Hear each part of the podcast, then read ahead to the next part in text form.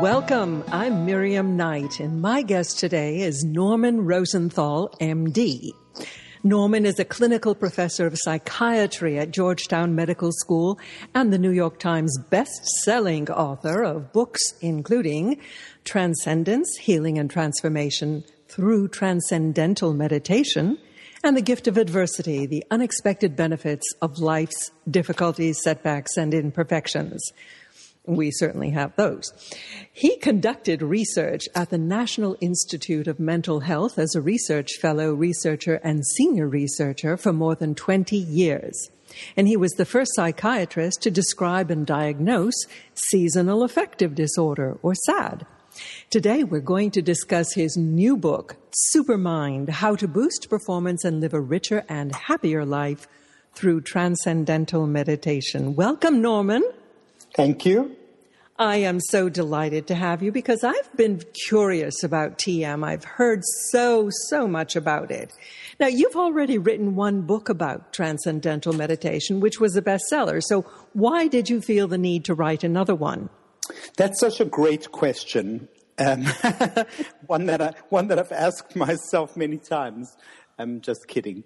Um, you, you, know, it turned out that when I was done with writing Transcendence, I thought I had said the last word on the subject. Otherwise, of course, I would have said more.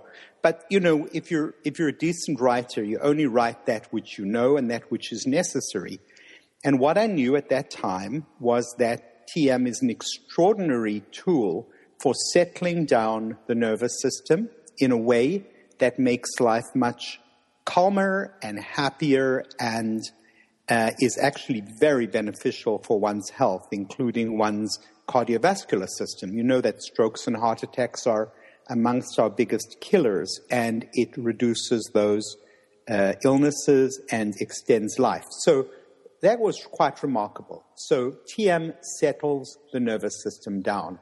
What I then realized as I continued to meditate is that it also wakens the mind. It wakens consciousness. It makes you more capable in almost every way you can imagine in terms of um, creativity, effectiveness, memory, uh, and just getting plain getting things done. But besides that, you know, because we're not just performers, we're, we're human beings, as it has been said, not human doings the actual experience of life improves. You feel happier, you feel like you're leading a richer life, and others around you seem to respond much better as you put out all that positive energy. So, this whole concept of expanding the mind to its maximum potential that happens as you continue TM warranted a completely new and separate book. Well, we'll certainly get into that as we go through this interview, but I'm curious as to what led you to TM in the first place.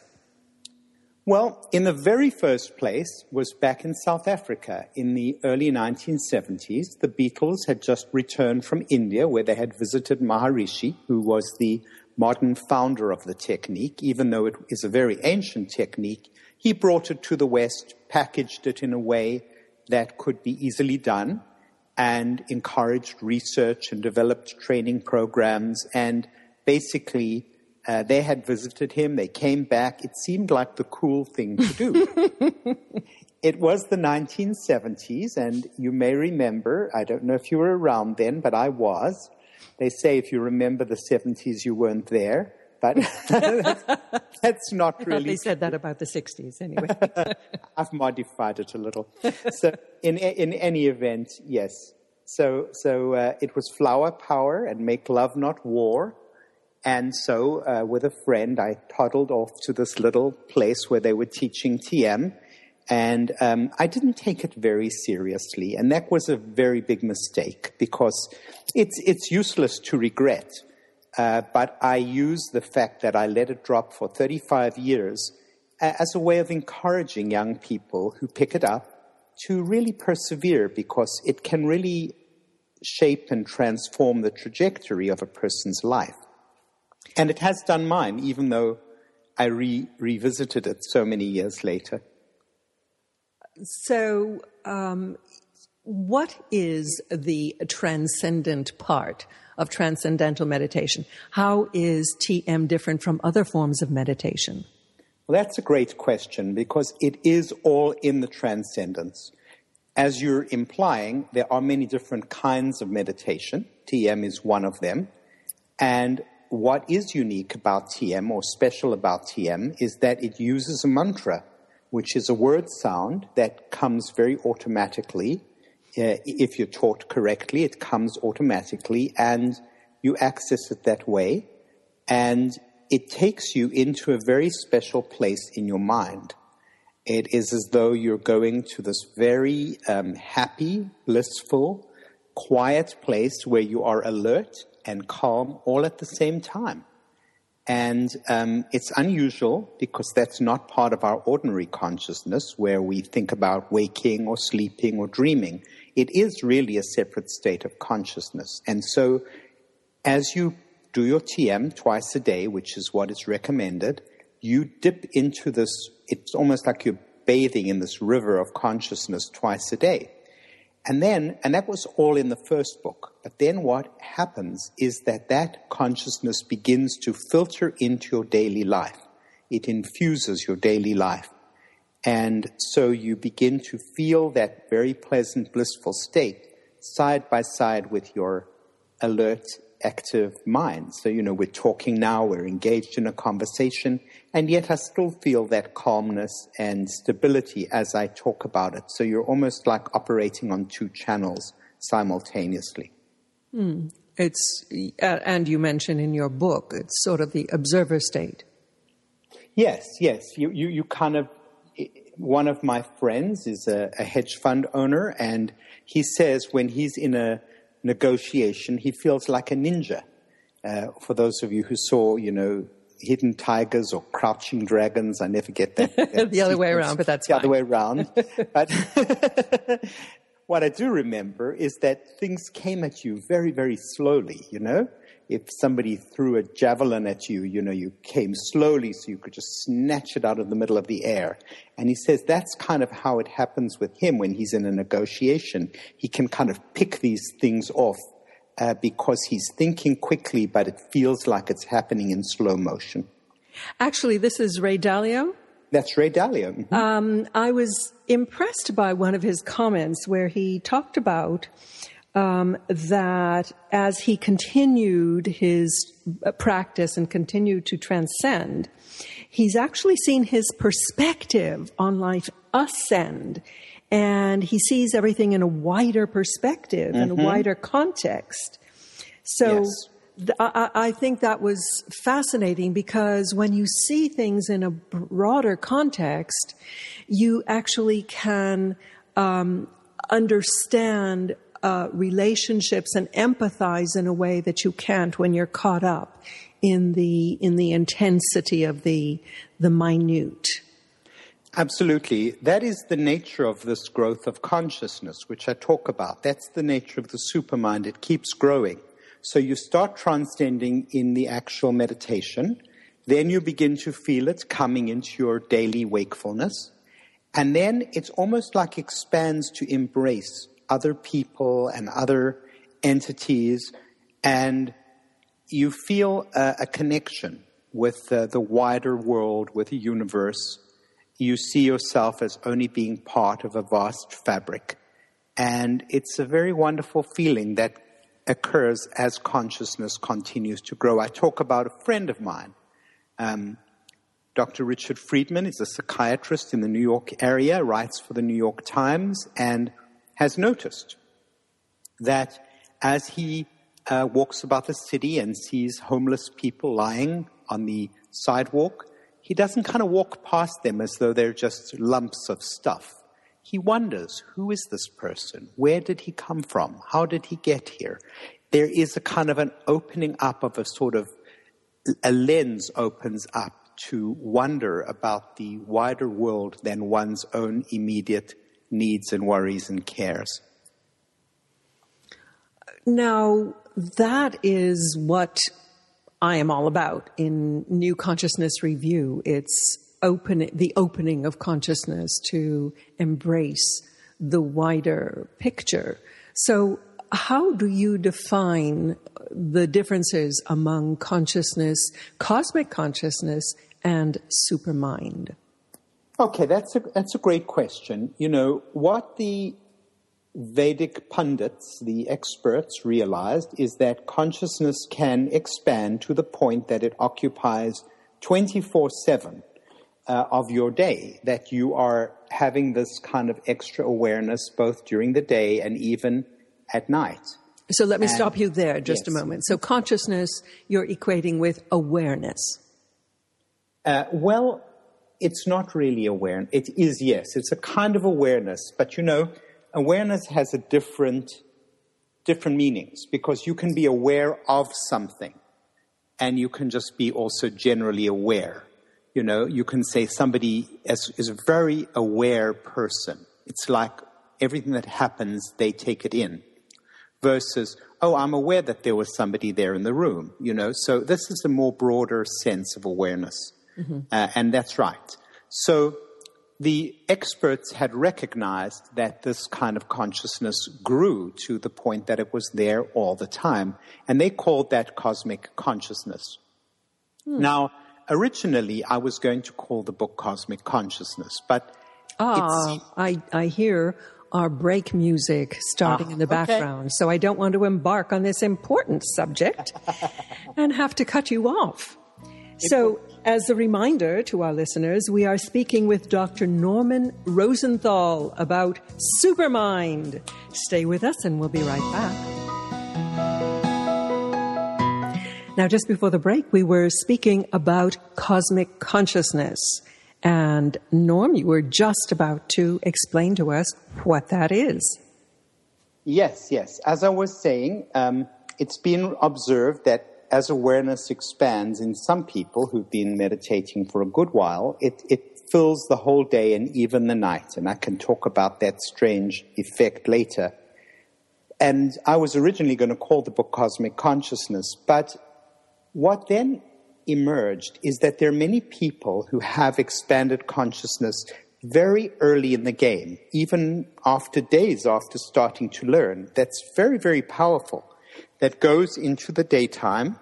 It may not uh, take the entire day like the traditional definition of cosmic consciousness requires, but it may nonetheless be very, very powerful. So it turned out that it was much better to have a different name that encapsulated all the degrees of the growth of consciousness from these early uh, sproutings of this growth of consciousness all the way through to the full flowering. And uh, it seemed like it was a good name for a modern age supermind because it really tells you what this thing does for you, which is make you absolutely as smart and capable and effective as you can be and happy. Now, many people have had transcendent experiences and entered into the state of cosmic consciousness without ever having done uh, TM. And in fact, you, you do mention that in the book. And it seems to have a similar effect in that it really changes you quite fundamentally. Yes, absolutely. I, I have a chapter in the book called Transcendent Surprises. You know, these flashes that come out of the blue and can be really transformative. I should say that some people have flashes out of the blue and they actually aren't transformative. So it doesn't always follow. But there are some very, very famous examples, and I, I list some of them, including in Eckhart Tolle's book, where he woke up in the middle of the night and, and felt quite changed in very fundamental ways that lasted. And there, there's an astronaut that I talk about who, in, in uh, addition, had this effect when he saw the world as he kept uh, revolving around the world. Um, he had this sense of awe and grandeur of the universe that sort of stayed with him. And there are several instances that I cite, and these were transformative. Now, when you are saying, well, listen, I want to develop these wonderful traits, it's no good to say, well, sit around and wait till one of these flashes occurs. um, because you could wait a long time. It's much better if there's a predictable method, and that's what I was so excited to share with the readers.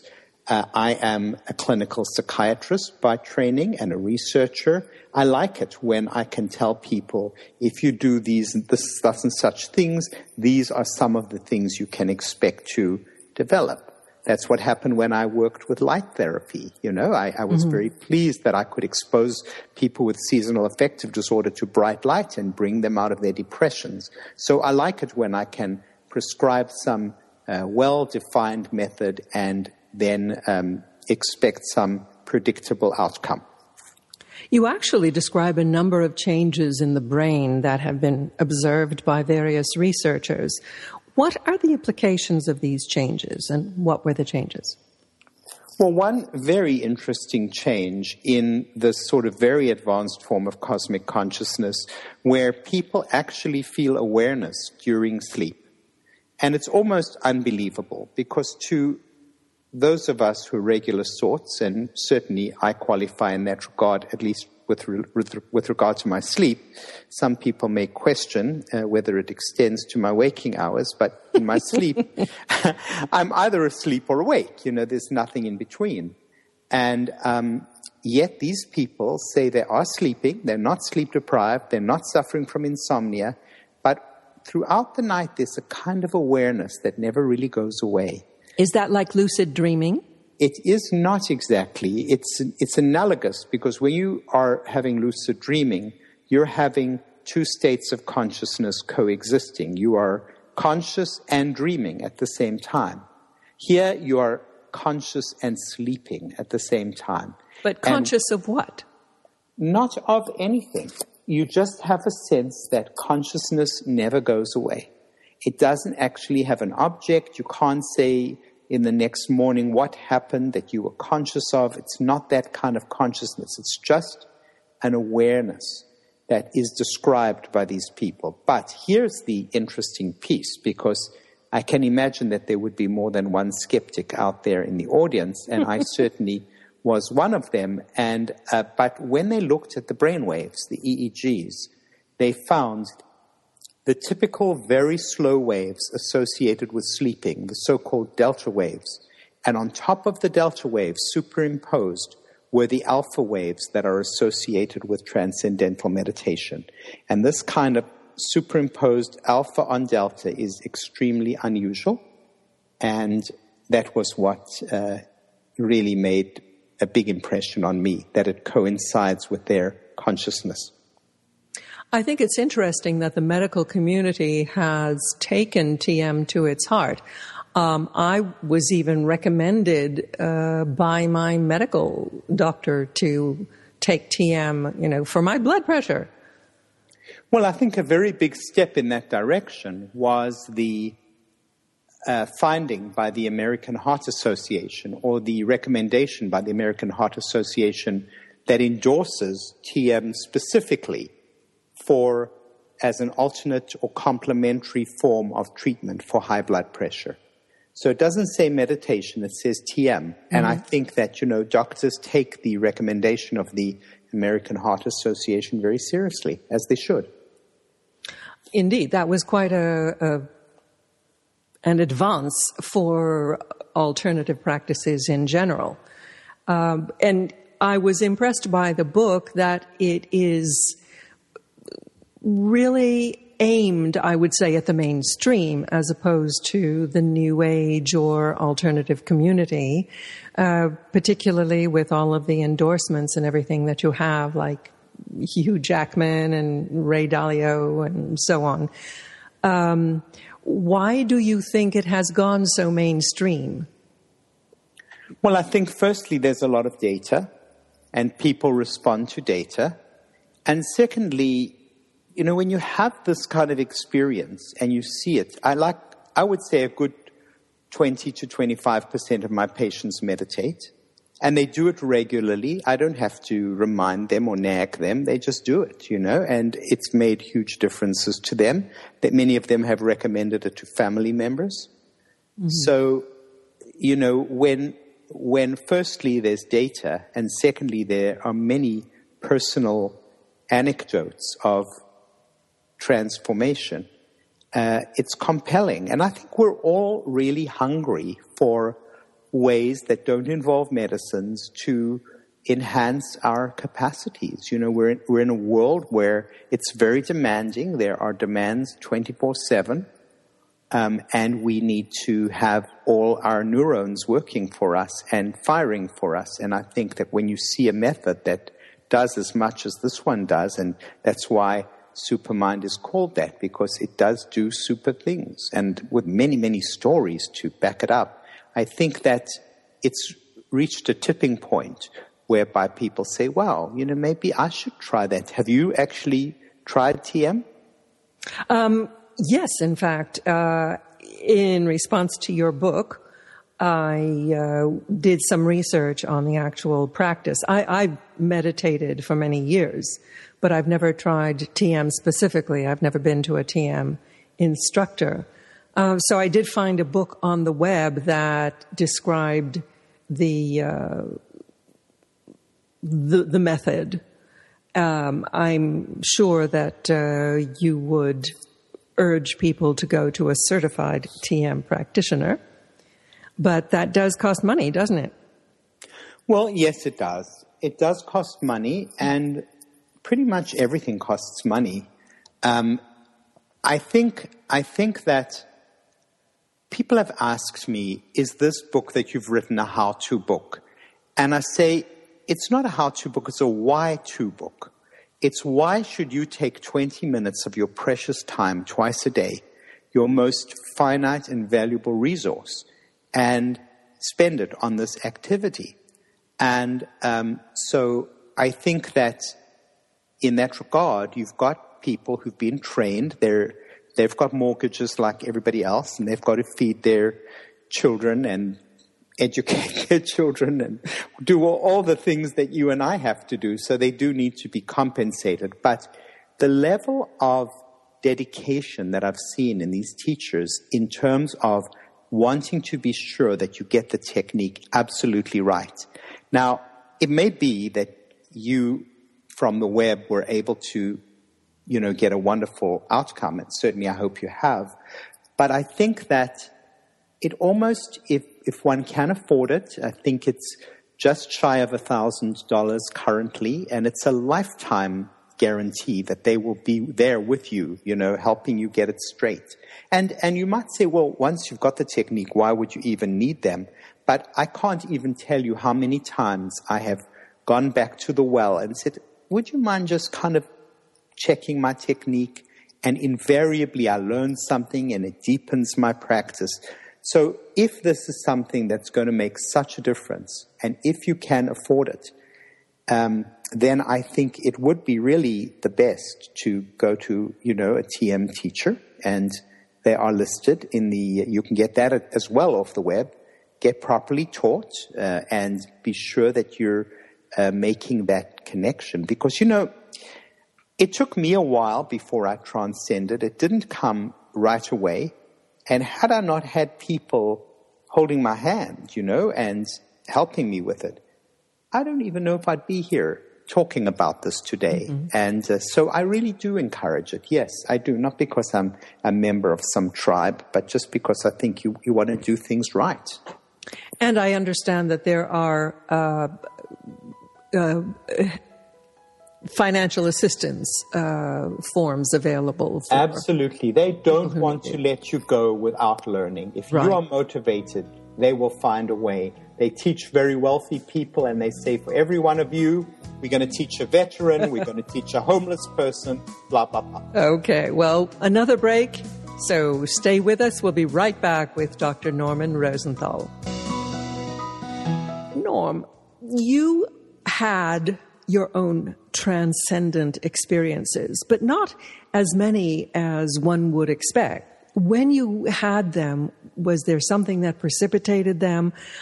Is there something that can guarantee that you will have one? You know, this is so funny because we all want these like amazing experiences. But of course. Of course we do. And the other day I had one It just happened. Oh my goodness! And it didn't even get in the book. Well, no. The the rotten thing waited until the book was published. so, so you know I'm not making it up because if I was going to make it up, I would have made it up before the book went to press. But anyway, this is what happened. I was just kind of transcending, and um, I felt in the transcendence, I felt, you know, I am slipping into infinity right now. This is what infinity feels like. No beginning, no end, endless. Um, you know, how does one even describe infinity? But that's how it felt. It was like I I slipped through a crack in our finite real world and into this amazing place. And it didn't last very long, but it was very powerful. And then, as the mantra came to me, this and this never happened before or since, it was like, like you know how the waves break, you see them on the Hawaiian beaches with these surfers that can go for what seems like miles on the, on the crest of these mm-hmm. humongous waves. Well, that's how it felt. It was like humongous waves of consciousness kind of breaking again and again and again with the mantra. The consciousness was like waves coming over me. Now, that's very dramatic, but 999 times, I'm just going to have the ordinary transcendence, which is pretty wonderful in and of itself, but nothing spectacular that I could describe like that. Well, can but, you describe the transcendence? Yeah, yeah, I can. You know, like for example, because even when I was writing my first book and I was trying to describe it, and the thing about it is, as soon as you try and describe it, it goes away. It's like that little, it's like that optical illusion, you know, with the black dots with a little gray one in the middle, and the minute you look at the little gray dot, it goes away. That's kind of how it is because in, in reality, transcendence is not when you're actively thinking of something. You're accessing the mantra and then you go into this space in the mind. There's a wonderful Vedic quote that said, the, there is a mind within the mind, a mind beyond the mind. Uh, and then I'll, I'll, and then it says, dwell there and go nowhere else. So I was just intrigued by this first part, the mind within the mind, the mind beyond the mind because it is like you slip into this place and it's quiet and it's pleasant. You've gone deep inside yourself. Some people compare it to going down deep into the ocean where it's very still and quiet, whereas on the top there are these breakers and big waves and turbulence right down deep. It's quiet and still. That's how it feels mostly. And I'm not actually thinking about anything. I, I don't know what is the day of the week. I don't know. I don't care. You know, if somebody woke me up and said, you know, shook me and said, you know, what day is it? I would figure it out. You know, it's not like I've lost uh, track of, you know, uh, orientation for, as we used to say, place, time, place, and person. That's how we used to check if people were oriented. No, mm. you're oriented, but you don't care because you're at this wonderful place that is the transcendent. Now, it's not the dramatic thing I just described or that other people describe, but what's being found is that you don't need that dramatic stuff. That the very peaceful, blissful transcendence, that is going to grow your supermind as well or as much as anything else. But perhaps and, more slowly. No, no, no reason to believe no? that. You know, I mean, that's a hypothesis, but there's no evidence there's no evidence for me that the day after I had that very dramatic thing was a better day than any other. I have nothing to to speak to on that point. So uh, the person who perhaps uh, commented most charmingly about it was Maharishi himself when they asked, you know, which is better, a deep meditation or a shallow meditation? He said, they're both just as good, he said, because even in a shallow dive, you get wet. Indeed. Well, as you were describing your transcendent experience, I was reminded of an experience I had when I was about 14. I was lying on my back at, um, in a field, looking up at the stars, and I felt my body actually separate my consciousness, separate from my body, and head up toward the stars. And I had this absolute knowing that I could just keep on going. And then I got frightened, and that pulled me back into my body. And I'm wondering whether the preparation of TM is um, is such that it enables you to accept these experiences without fear. And maybe it's the absence of fear that allows you to transcend. That's a really fascinating question. I think that's, that's right.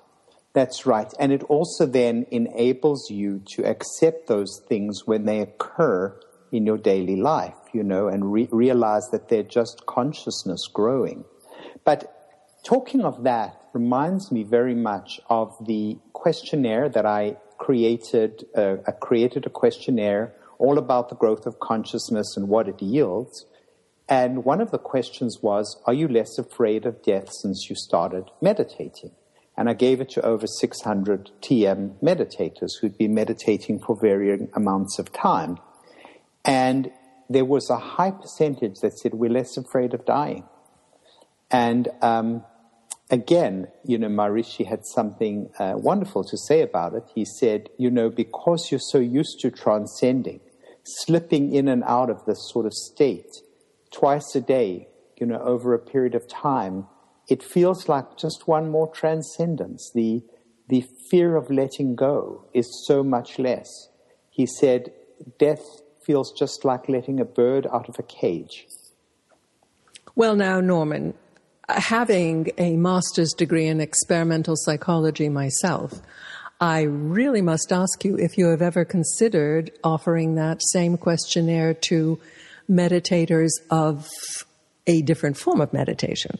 I have actually. I, I have, what I've done in the book is I have put the questionnaire out there uh, with you know all of its elements. I've in the in the end notes I've given all the uh, statistics that we did, and I won't bore your uh, listeners with that. I, I'm a researcher by training, so I I wanted to put my methods out there so people could look at it. I would love to see people who've done mindfulness be interviewed with a questionnaire. I mean, I'm, I'm not going to do it because it's time and money and effort that I, I don't have at my disposal and I don't have the population at my disposal.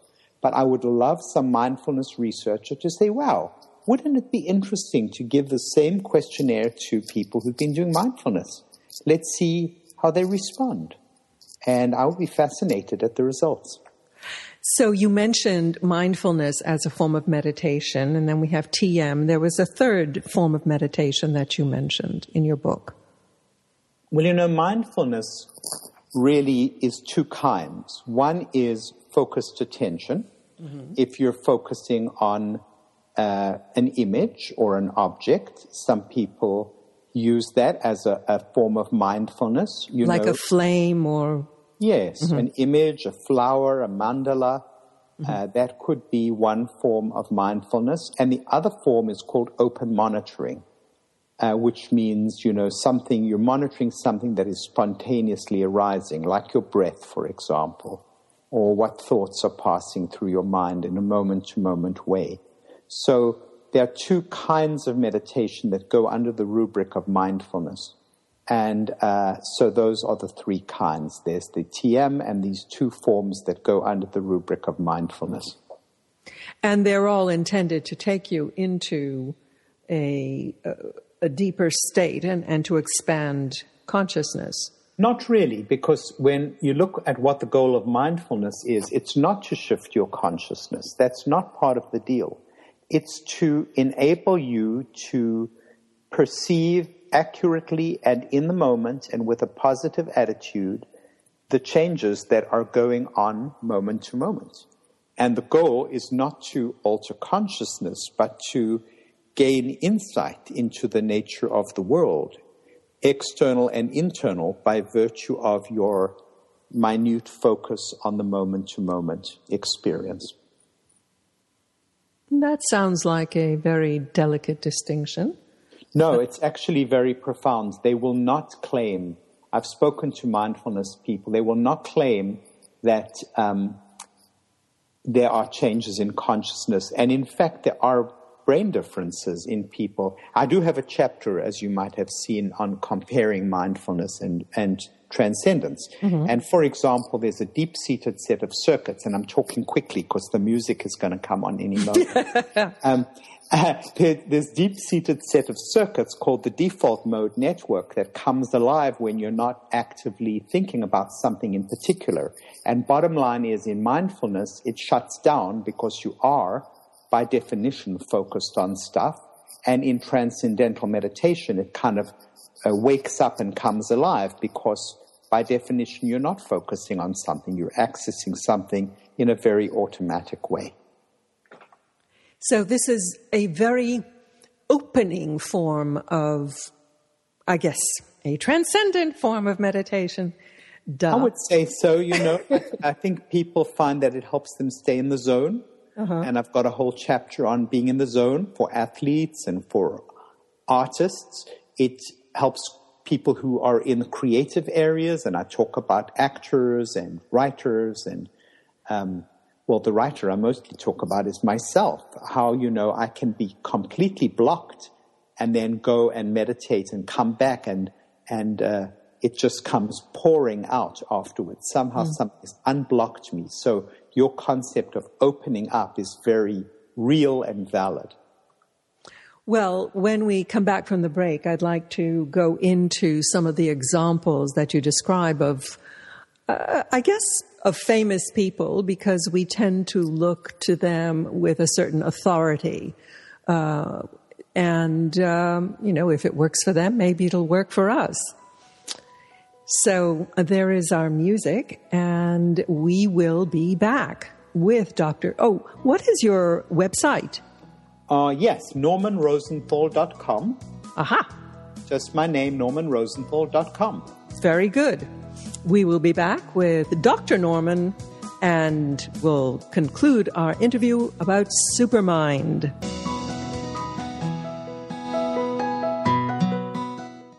Miriam Knight speaking with Dr. Norman Rosenthal. And I just want to point out that I'm excited to announce that our show has been accepted for inclusion on iHeartRadio. So if you're an iHeartRadio fan, you can listen to our show through their platform.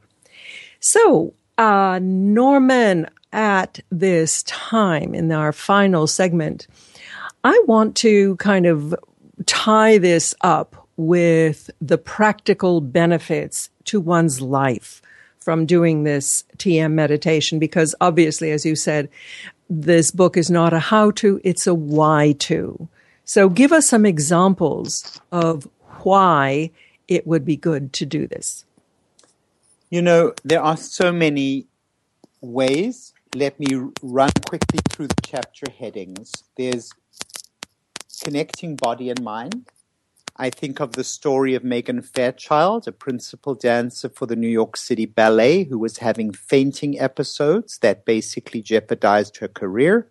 Started TM, absolutely stopped having these episodes. So it connected her body and mind, it stabilized her dancing, it stabilized her, you know, security on her feet, and she proceeded with her brilliant career. But that wasn't all she then began to contemplate doing things she had never dared to do before, like sing, like act. She auditioned for a Broadway show on the town, got the part in the audition room, and had a, a wonderful one year experience with that show and was well reviewed and found her whole world had opened up. So that's typical. You know, you go into it for one thing, maybe you'll go into it for your blood pressure. Maybe you'll stabilize your blood pressure, and then you'll find all kinds of amazing things happen. Like next chapter, building a better brain. Cameron Diaz on the set of a movie in Los Angeles in the zoo when it's uh, over 100 degrees heat and she can't even remember her lines. She's so hot. Goes into her trailer, does her TM, comes back, nails the line nails all the lines to the delight of the grip men who were ready to kill her for not being able to remember and keeping them there in the heat. Being in the zone, I talked with you about that wonderful story of a friend of mine, Barry Zito, former Major League Baseball pitcher who helped turn around a World Series from his uh, TM, which helped him to get into the zone. Many people who are artists, Hugh Jackman meditated before hosting the Oscars. Uh, Katie Finneran, two time uh, Tony Award winner, all TMers, incidentally, routinely meditates before she goes on stage. Internal growth, how it grows who you are as a human being, being authentic, uh, being the person, the best person you can be. Jackman speaks freely about how he accessed authenticity through this technique. Engagement and detachment, you know. Um, we were taught we need to love, we need to work. That was Freud's great dictum to love and to work. Both, of course, wonderful things. But what if a relationship isn't working? What if a job isn't right for you? As they say, as the country and western song goes, you've got to know when to hold them and when to fold them. Mm. How do you extricate yourself graciously? How do you deal with loss?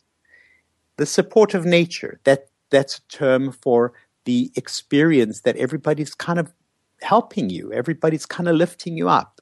People are rooting for you, but that's really because you are putting out such better energy.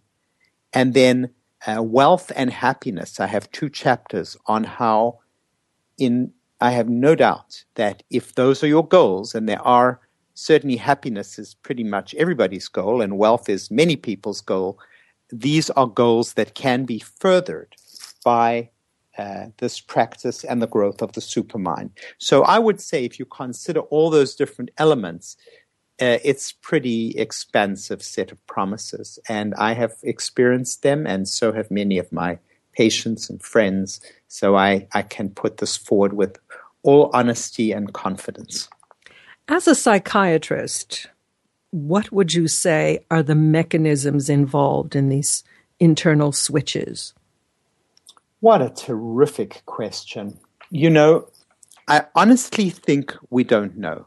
Like, we've seen the brain, the EEGs, and we've seen how the alpha waves sweep over the brain and they, these calming waves sweep over the frontal part of the brain where executive decisions are made, you know, that are going to make you decide whether you're going to lead your life in a thoughtful way or in an impulsive way, shooting from the hip. Um, so this could be a way in which it strengthens it. But are these alpha waves really the mechanism or are they just the output of changes that are going on in a different place? You know, we know all about the alpha waves because that is something we can measure. But it's like the man who who uh, dropped his keys at night. yes. He was looks... looking under the lamppost, right? because that's said, where he could see. Yeah. Did you drop it there? He said, No, no, I dropped it somewhere else, but this is the only place I can see.